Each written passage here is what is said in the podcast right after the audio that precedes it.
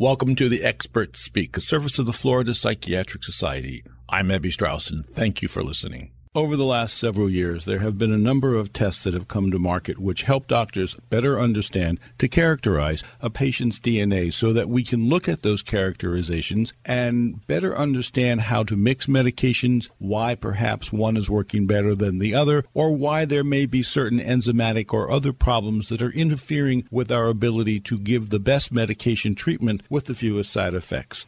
It's a brand new science and something that needs to be understood. Dr. Catherine Passariello is a biochemist who has worked in this area for many years, and she very graciously joins us today to explain some of these issues. Dr. Passariello, thank you for being with us. Let's begin with some history. Give us a little bit of history, please. The history of genetics and psychiatry stemmed from the twin studies that mental illness was inheritable and studying how they actually were more inherited within the family. So twins had between a 40 and 70% chance of having the same disease as opposed to that dropping down to 10% within the same family and then really relatively no risk outside of that family. So that really led us to understand that mental illness was very much heritable. Uh, with the discovery of genes, understand that the inheritance would then come from a genetic standpoint. So for many years between when all those twin studies were done and to when actual data has been able to come out in the past four years because of the genome-wide association studies, so the GWAS studies. And that has given us the possibility of understanding different single nucleotide polymorphisms and certain genes that may be involved in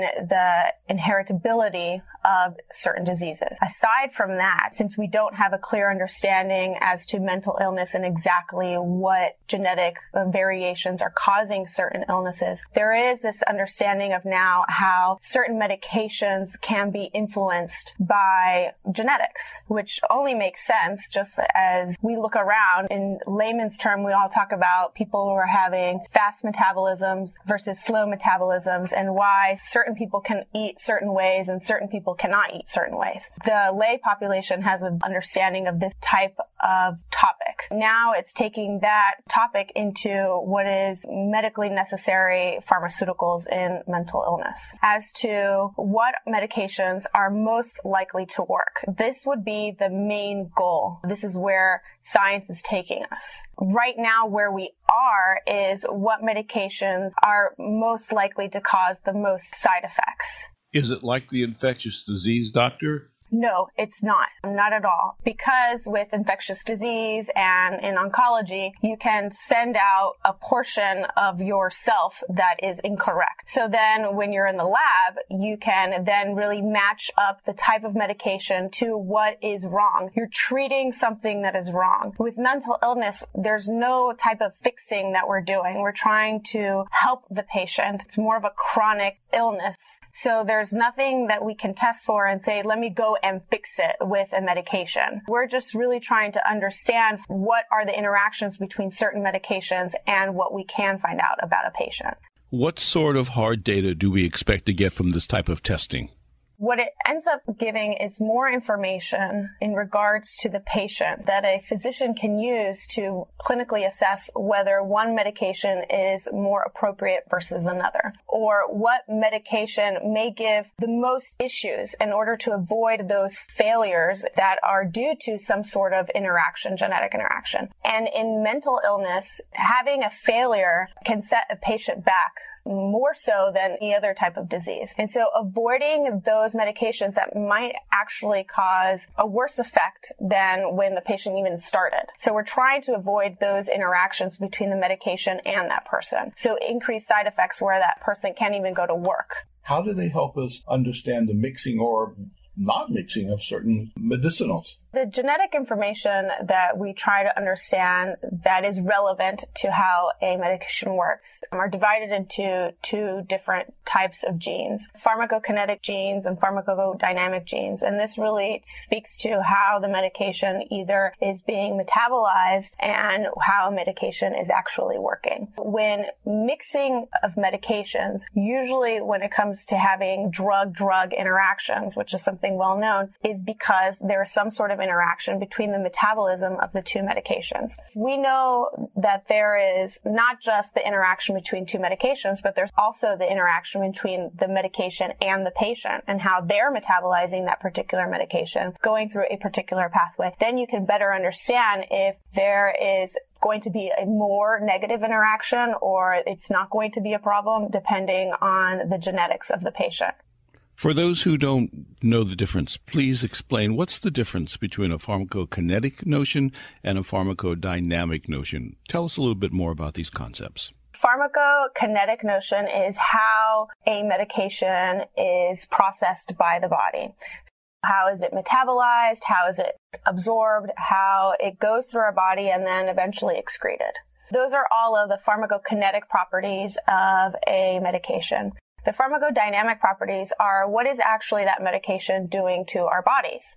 What is the mechanism of action? Where is it actually going? And so in psychiatric medications, you're assuming that it's something within the brain, some sort of receptor, some sort of transporter.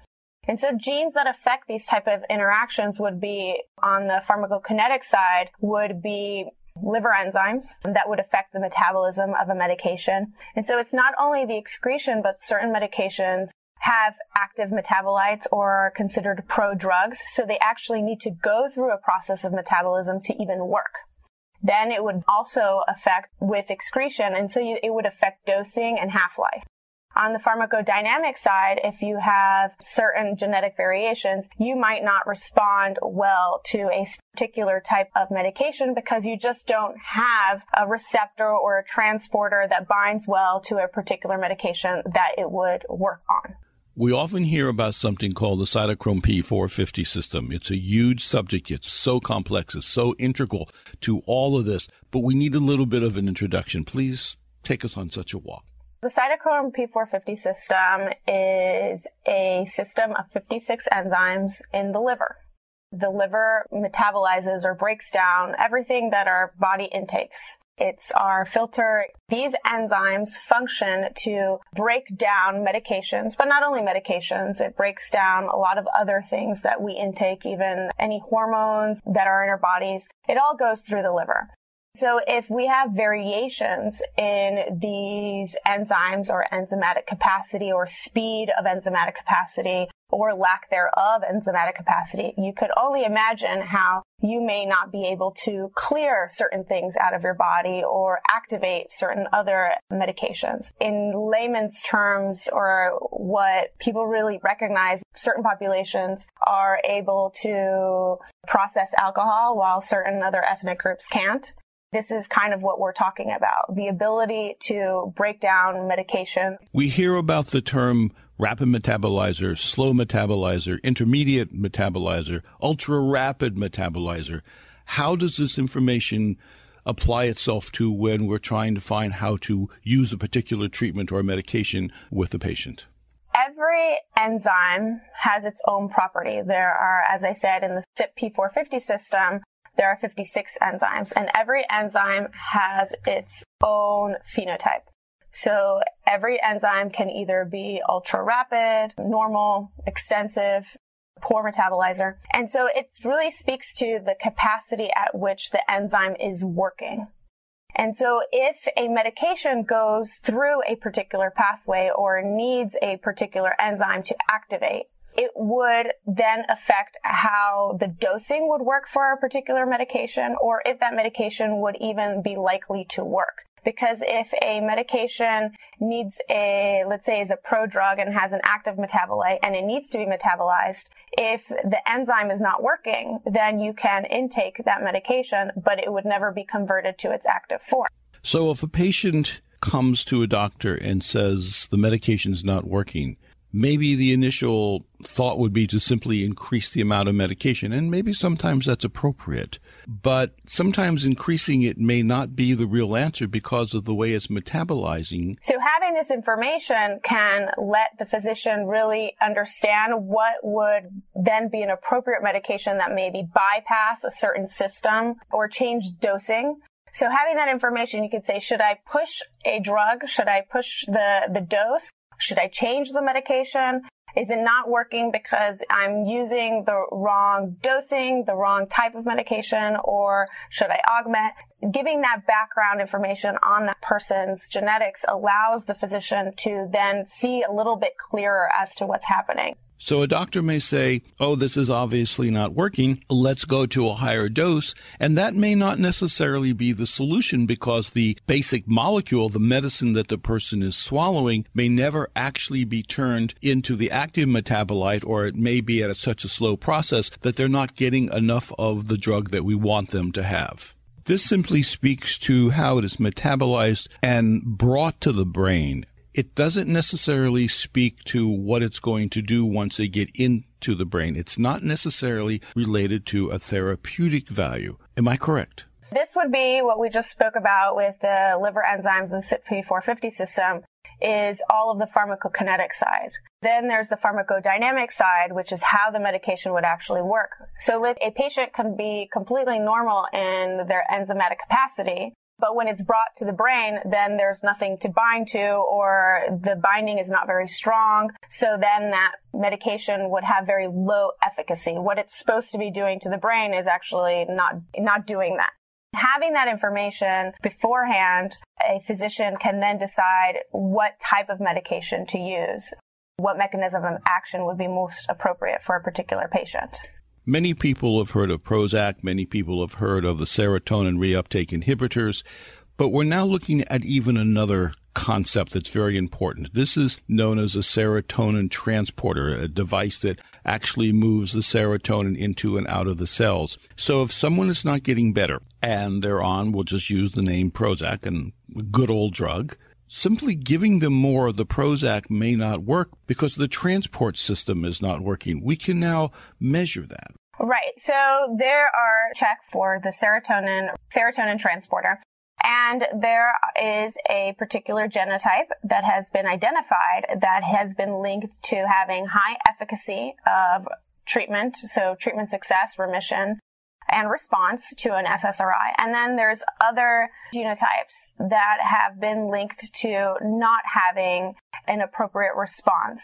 And so there are lower rates of remission and ro- lower rates of response. If a physician has this information beforehand, then the physician can then choose to go with a classic SSRI or choose another medication with another mechanism of action this type of information becomes standard of practice. I would like to see how this changes because right now SSRIs are the first line of action. And the frequency of these genotypes is there's only about 30% of the population that would then be most likely to respond to an SSRI. So having that information may help increase that first time patient response to a medication. It may not. We will see that with more research. I look at this as an opportunity to look inside the person's body, so to speak, so that I can get a reasonably good understanding of what's going to happen to this medication when I prescribe it to a patient. Right. It ends up being more as a more complete family history. We ask all these questions to our patients. And, you know, what did your mom take? What did your dad take? What have you taken? Right. And the reason why you're asking those questions is to maybe avoid certain types of medication, understand what is going on with that person. So having these genetic tests will also allow that at a deeper level. I like that concept that we're looking into a deeper level of family history. It, it makes a great deal of sense. Okay.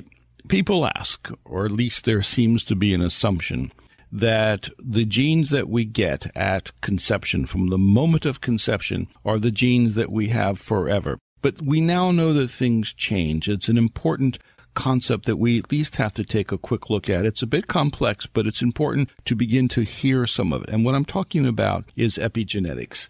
Epigenetics is information that's laid upon the, our genetics or our DNA. And really, if we consider DNA to be a book of information, you have the same book in every single cell. However, the book would be opened to be read or to be translated into information in different parts of the book. Different chapters are open in each cell of the body.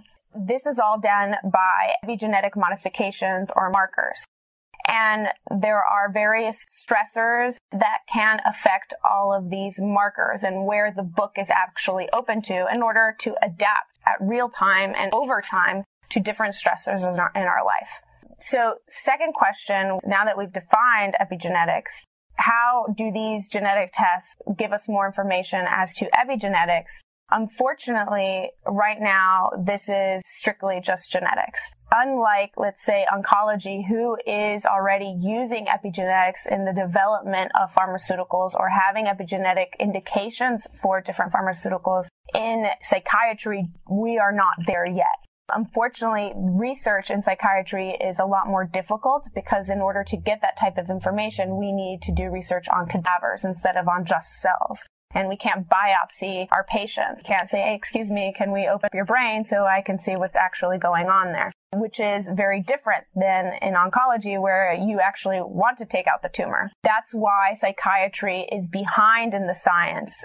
And that's why we are at this moment with just genetics and the interaction between the genetics and the pharmaceutical.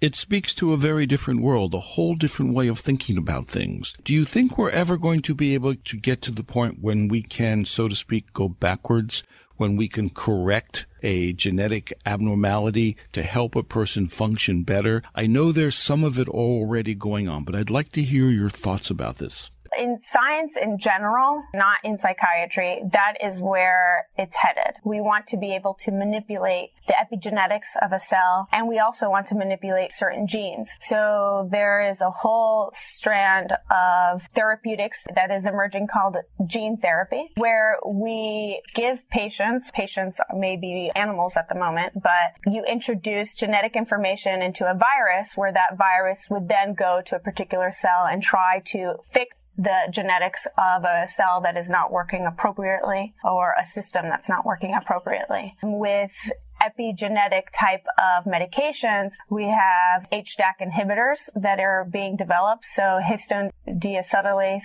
inhibitors, and these are being used in oncology. Um, these are pharmaceuticals, medications that are directed in changing the epigenetics of a particular cell. A fascinating topic and worthy of much more discussion.